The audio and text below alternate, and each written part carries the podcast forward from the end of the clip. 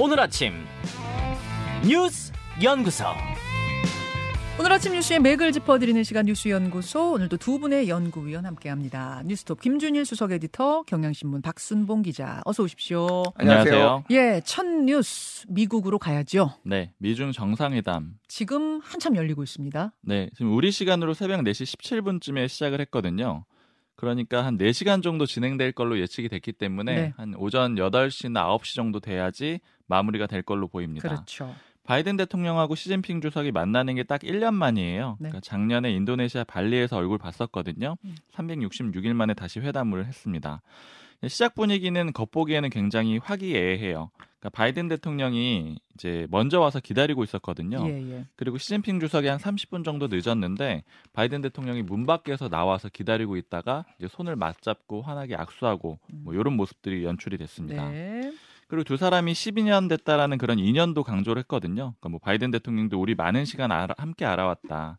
또 시진핑 주석도 내가 부주석이었을 때 만났던 거 생생하게 기억한다. 이런 얘기하면서 좀 분위기를 좋게 만들었습니다. 네. 지금 모두 발언까지만 나온 상태인데요. 그 모두 좀 요약을 해보면은 충돌하지 맙시다, 뭐 협력합시다 이런 정도의 발언들이 나왔어요. 예. 그러니까 바이든 대통령은 우리는 경쟁이 갈등으로 비화하지 않도록 해야 된다. 기후변화부터 마약 단속, 인공지능에 이르기까지 우리의 공동 노력을 요구하고 있다. 이런 얘기를 했고요. 그다음에 시진핑 주석도 비슷하게 갈등과 충돌은 양쪽 모두에게 심각한 결과를 가져올 거다. 그리고 코로나19 이후에도 세계 경제 회복세가 여전히 더디고 공급망 교란 위협, 보호무역주의 이런 게 계속 증가되고 있다. 이런 얘기를 했습니다. 예. 자, 일단 모두 발언만 봤을 때는 분위기 괜찮을 것 같은데 김준일 에디터 네. 어디에 주목해야 돼요? 그러니까 이제 바이든과 시진핑의 생각의 뭔지를 좀 짧게 말씀드리면은 네. 지금 바이든 같은 경우에는 내년 딱 1년 남았어요. 지금 대선. 그렇죠. 그러니까 지금 상황에서 지금 지지율을 올려야 되는데 트럼프한테 밀리고 있고 그래서 일단은 내부 경제와 함께 국제 관계에서의 성과를 내야 되는데 지금 전선이 너무 넓어졌어요. 우크라이나, 지금 이스라엘, 하마스 그래가지고 중국하고 다툴 여력이 없는 거예요. 저거를 빨리 눈앞에 있는 거 해결을 해야지 내가 성과가 있다 이런 거니까 전선을 좀 좁혀야 되겠다. 지금 중국하고 갈등이 있으면 안 되겠다라는 거고 특히 중국이 이란하고 가까워져가지고 중동 문제에 개입하는 거 이거 상당히 꺼려하고 있습니다. 아. 그 문제도 공식 테이블에 올라가든 아니면 모임 밑에서 얘기가 되든 그런 얘기들이 이제 나올 것이다라고 예, 예. 보시면 될 것 같고요. 중국은 왜 그러냐? 중국은 지금 경기 침체가 상당히 심각해요. 그래서 시진핑에 대한 불만들이 막 나오고 있고 지금 공급망 미국이 조이고 있으니까 지금 어려움 이런 부분이 있잖아요. 그렇죠. 이것 좀 해결해야 되겠다라는 거고 시그널이 굉장히 재밌는 게 CCTV가 그러니까 얼마 전 10월 말까지만 해도 뭐 미국 엄청 비난했거든요. 저기 인민일보, 환구시보, CCTV 미국 비난하는 보도가 싹 사라졌습니다. 그래요? 지금 예, 이달부터 싹 사라졌어요. 이미 그러니까 조율이 있었다라는 거고 심지어는 그 중국 CCTV가 항미원조 소재 드라마 그러니까 그 한국 전쟁 당시에 예, 중국이 참전했었잖아요. 그러니까 미국하고 싸웠던 거 이거 24부작 드라마 연기했어요. 방영을. 그래요. 예. 그러니까 그 정도로 이제 미국과의 신경 쓰고 있다. 신경 쓰고 있어요. 엄청 신경 쓰고 있는 그런 거고 윤석열 대통령은 지금 중국하고 정상회담 조율 중 이런 얘기가 지금 나왔어요. 그러니까 어쨌든 지금 중국을 사실상 좀 무시해 오다가 긴박하게 지금 돌아가고 있는 것에 대해서 지금 좀 뭐 반응하고 있다. 그리고 오늘 한일 정상회담 만나가지고 뭐 북한하고의 뭐 북한 이제 핵무기 이런 거 규탄 같은 거 하는데 아무래도 중국 쪽에 이제 좀 우리가 눈길을 돌려야 될 것 같습니다. 여러분 이게 이제 에이펙 참석차 갔다가 거기서 정상회담들이 이루어지고 있는 건데요. 시진핑 주석과 바이든 대통령의 만남은 말씀해 주신 것처럼 1년 만이긴 합니다만 시진핑 주석이 미국을 방문한 건 미국으로 간 건 이거 6년 만이더라고요. 네, 오랜만이죠. 6년 7개월 만이에요. 그래서 더더욱 주목이 되는 이 정상회담 잠시 후에 전문가와 함께 조금 더 깊이 분석해 보겠습니다. 우리한테도 중요한 문제거든요. 아마 오늘 경제면에 있어서는 특히 우리에게 큰 영향을 주지 않을까 오늘 결과가 이런 생각이 들어서요. 잠시 후에 인터뷰로 확인하시고요. 일단 두 번째로 가죠. 김기현 대 인요한 신경전. 김기현 대표와 인요한 혁신위원장 간의 신경전 어제도 이어졌습니다. 네, 표면적으로는 좀 팽팽한 상황이거든요. 네. 그러니까 혁신위는 계속 중진이나 지도부 향해가지고 불출마하세요, 험지 출마하세요 이렇게 당기는 그런 상황이고 지도부하고 친윤의원들은 그렇게 못해 버티는 그런 상황이 이어지고 있습니다.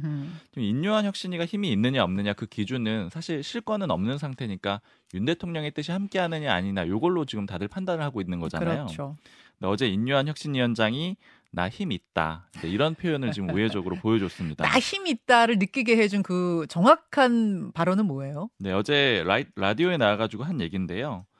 이제 일단은 대통령하고 만나고 싶다라고 했는데 직접 연락이 온 건 아니지만 말씀을 전해 들었다. 그 측으로부터 하면서 이제 하는 얘기인데요. 지금 하고 있는 거를 소신껏 생각껏 맡아서 임무를 끝까지 그냥 거침없이 해라. 이런 신호가 왔다. 이렇게 얘기를 했습니다. 만나고 싶다고 했는데 만나주지 않은 건 오해를 살 것 같아서. 네. 지금 시점에선 그렇다는 거죠. 만나기는 좀 꺼려한다라고 하면서도 거침없이 지금 하고 있는 거 그냥 해라. 이런 시그널이 왔다는 거예요. 맞아요. 이게 나는 소통을 했다. 이 부분을 보여주는 거고요. 저는 다음 표현도 좀 인상적이더라고요. 끝날 무렵에, 이게 혁신이 끝날 무렵을 얘기하는 건데 네. 예를 들어서 요약을 좀 말씀을 드리고 싶다. 그러니까 요약이라는 건 혁신이 활동, 그다음에 말씀드리고 싶은 대상은 대통령이거든요. 그러니까 이 얘기는 나 곧 대통령 만날 거야. 이 얘기가 되는 거죠. 어허. 그러니까 이제 이 두 가지 압박이네요. 모두 그러니까 인요한 혁신이는 힘이 있습니다. 이런 것들을 좀 보여주는 표현으로 보이고요. 예. 그럼에도 불구하고 김기현 대표는 어제도 강하게 나왔습니다. 어제 국회에서 기자들 만나가지고 얘기를 했는데 또 다시 한번 그제도 한번 비판을 했잖아요. 어제도 다시 한번 비판을 했는데 어제 좀 더 주목되는 표현은 이런 얘기를 해요. 총선은 단편이 아니고 종합예술 작품이다. 그래서 지도부가 이 종합예술 차원에서 잘 유지해 나가겠다. 여러 기구가 있는데 지도부가 잘 이끌어 나가겠다. 이렇게 표현을 하는데 즉 이 얘기는 좀 해석을 해보자면 혁신이는 원 오브 댐이다. 그러니까 여러 기구 중에 하나이고 역시 당의 중심은 지도부다. 그러니까 지도부가 이 주도권을 갖고 가겠다. 이런 표현을 좀 다시 한번 했습니다. 그러니까 혁신이는 단편이고 그렇죠. 전체적인 조율은 우리 지도부가 할 것이다라는 걸 강조하는. 맞습니다. 근데 이렇게 좀 겉으로 보기에는 이제 팽팽한 상황인데 이런 상황이 실제로는 팽팽한 게 아니다. 이런 주장이 제기됐는데 이게 이준석 전 대표가 한 얘기거든요. 네.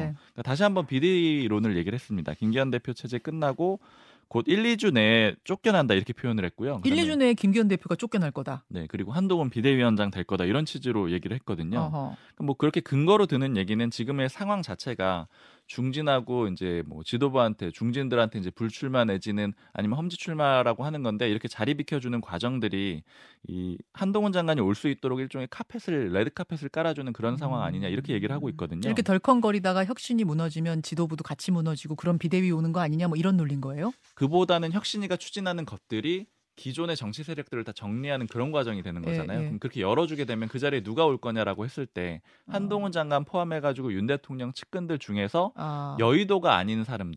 그러니까 원래 이제 윤석열 대통령이 여의도 정치에 대해서 조금 불신이 있다라고 하잖아요. 그러니까 완전히 새로운 사람들을 데리고 들어오는 그런 길터주기 역할을 할 거라는 그런 취지인 거죠. 그러니까 덜컹거리다가 아예 혁신이 무너지고 지도부 무너지고 그런 그림이라기보다는 혁신위의 힘이 실리면서 혁신위가 기존의 기득권을 뒤엎는 모양새로 가면은 당연히 그 다음은 비대위가 올 것이다. 이런 얘기네요. 맞아요. 그리고 사실은 이제 방금 말씀해주신 그 부분도 국민의힘에서 예측하는 경우도 있어요. 그러니까 예를 들어 혁신위가 무너지게 되면, 그러니까 사실 어느 혁신이든 나 못하겠어요. 그러니까 이 정당 진짜 안 되겠네. 이렇게 하고 떠나는 게 제일 큰 부담이 될 수가 있잖아요. 최악이죠. 네. 네. 그런 상황이 오게 되면 또 다시 한번 김기현 대표 체제가 무너질 수 있다. 이런 예측이 있고 그리고 좀 인상적인 상황은 어제 이제 소위 소식지라고 할까요? 찌라시 같은 것들이 이제 돌았는데 그게 이제 내부 어떤 좀 사정 정국이 있을 거다라는 그런 취지가 좀 담겨 있는데 이제 이게 사실은 이 올해 연초부터도 저는 쭉 꾸준히 들었던 얘기거든요. 그러니까 본격적인 사정 정국은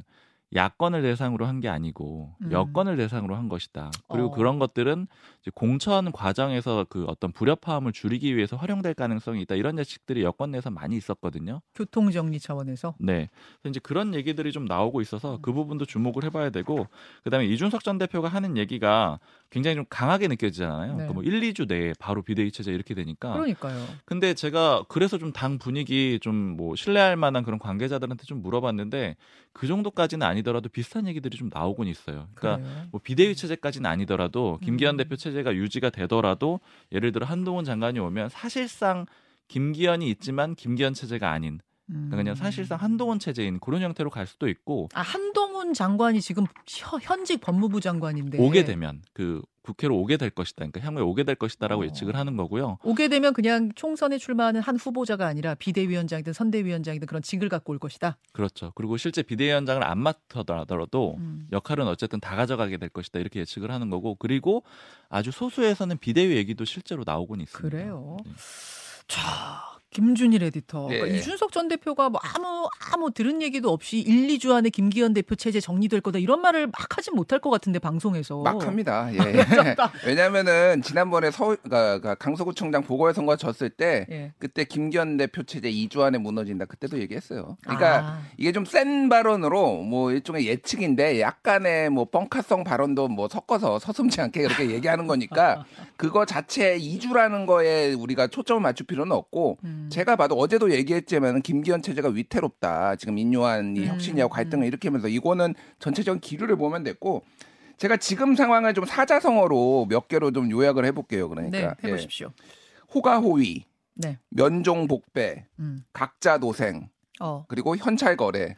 아, 이게 이어지는 거예요 흐름으로? 예. 어떻게 되는 뭐 겁니까? 이런 겁니다. 그러니까 호가호위는 쉽게 얘기하면 인요한 위원장이 내 뒤에 대통령이 있어 이거 얘기하는 거잖아요. 아하. 본인한테 힘이 있는 게 아니라 내 뒤에는 대통령이 있어. 대통령을 업지 않고는 지금 말을 안 들을 그런 시그널을 노골적으로 보내지 않고서는 지금 이 당 상황이 움직이지 않는 정도로 이제 됐다라는 거예요. 예. 근데 이제 그러면은 이건 그냥 뭐 이 당내 상황을 보면은 어이쿠 대통령이 뒤에 계셨어요? 그럼 제가 물러나겠습니다. 이렇게 하겠습니까? 지금 상황이? 그러니까 기본적으로 이 윤석열 대통령과 뭐 윤핵관이나 이 친윤들의 이 관계는 예. 급조된 이익 관계예요. 그러니까 대선을 앞두고 그러니까 이게 서로의 이익이 맞아 떨어져서 만들어진 관계다. 그렇죠. 그러니까 예전부터 동지는 아니라는 거죠. 이런 거 생각해 보시면 됩니다. DJ 김대중 대통령의 측근 예. 그룹들 있잖아요. 예. 예를 들면 뭐 권노갑, 한어갑. 이런 사람들이 김대중 대통령을 위해서 움직이고 이를테면 막 예전에 천신정이 정풍운동하면서 물러나라 했을 때 제가 일선에서 물러나겠습니다 한다든지 이런 느낌하고 완전히 다른 거예요. 여기는 진짜로 김대중의 성공을 위해서 그리고 이게 김대중에게 부담이 된다면 대통령의 부담이 된다면 한다라고 하면은 여기는 원래 신뢰관계 같은 게 없었습니다. 그러니까 이익관계였어요. 처음부터. 그러니까 내가 이익이 안 되는 순간 이게 위태로운 순간은 바로 면종복배 하는 거죠. 그러니까 앞에서는 이제 뭐 하지만은 이미 다른 마음을 먹었다고 보면 될 것 같고 각자 도생에 들어갔다. 왜 그러냐면은 예. 대통령 지지율 안 나와요. 예. 지금 이거는 어떻게 큰 틀에서 내가 한두 명 희생한다고 해서 나만 죽어나가는 거지 그럴 상황이 아니라는 거예요. 지금.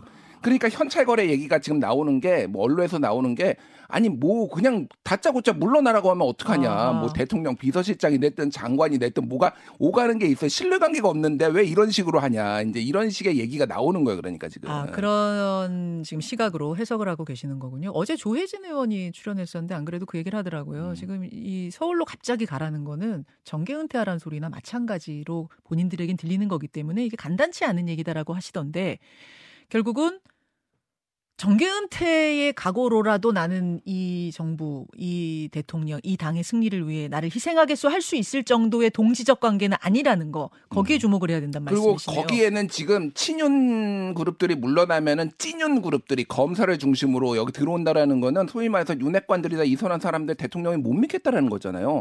나를 못 믿는 사람한테 내가 왜 희생을 해? 이런 물론 인요한 위원장은 절대 그런 일은 없다라고 몇 번 이야기를 했습니다만 여전히 뭐 윤핵관, 뭐 중진 지도부에서는 믿기 어렵다. 그러니까 물러나라는 대상이 된 그분들 입장에서 믿기 어렵다는 얘기군요. 당연히 그럴 수밖에 없는. 그러니까 이 갈등이 심상치 않아요. 그러니까 대통령이 그렇다고 본격적으로 당무 개입 지난번에 대표 뽑을 때처럼 당대표 뽑을 때처럼 할 수도 없어요. 너무 여론이 안 좋잖아요. 당정 관계를 제대로 바로 세우는 거 이런 얘기까지 있다 보니까 되게 카드가 없다 지금. 굉장히 이게 고차원 방정식이네요. 굉장히 복잡하네요. 그러니까 아까 막 찌라시 얘기하셨습니다만 사정정국이 일어날 것에 이런 것도 막 그래서 같이 돌아다니는 게 아닌가 그런 설들도 맞아요. 그리고 사실 장재현 의원 카드도 보면 아까 말씀하신 현금 거래랑 좀 붙어있는 측면이 있어요. 그러니까 세과시를 하잖아요. 예. 그러니까 이런 움직임 자체가 뭔가 협상력을 높이기 위한 움직임이다 이렇게들 보는 거죠. 그러니까 나 뭐 안 주면 할 수 있는 사람이야. 무소속으로 가능해. 이런 것들을 다들 의원들이 좀 보여주고 있는 그런 상태이기도 합니다. 자, 여기까지 분위기 보고 오늘 월간 준비단 날이거든요. 월간 박지원에서 좀 더 풀어보도록 하겠습니다. 짧게 갈까요? 세 번째로 갑니다. 주식, 골프, 학폭. 이거는 인사청문 얘기군요. 네, 김명수 합참의장 후보자 얘기인데요. 어제 민주당이 더 이상 청문회할 가치가 없다라고 이탈하면서 파행으로 끝났고요. 네. 그러니까 자격이 없다라는 거예요. 자진 사퇴하거나 윤 대통령이 임명 철회해야 된다 이렇게 요구를 했고요. 이제 방금 말씀드린 세 가지가 쟁점이었습니다. 근무 시간 중에 주식 투자하고 그다음에 이제 북한이 미사일 쐈는데 골프장 가고 이런 것들을 특히 문제 제기를 많이 했고요. 아니 얼마나 했어요? 이 합참의장 후보자, 김명수 후보자 얼마나 골프 치고 얼마나 주식을 했길래요? 그러니까 작년부터 주식 투자는 근무 중에 많이 했고요. 뭐 십수 차례 했다 이렇게 보이고 스마트폰으로 사무실에서 했거든요. 근데 이제 특히 문제가 되는 건 뭐냐면 예를 들어서 작년 1월 17일 같은 날에는 북한이 미사일 쏜 날인데 그날도 딱 그 시간쯤에 주식 거래를 했고요. 그리고 더 문제가 되는 거는 작년 3월 5일에 골프장을 갔거든요. 네. 근데 이날이 북한이 ICBM 고각으로 쐈던 날이에요. 그래서 NSC 회의 열리고 또 대선 4일 전이었거든요. 그러니까 좀 난리가 났던 날인데 이렇게 했기 때문에 문제 제기를 많이 했고요.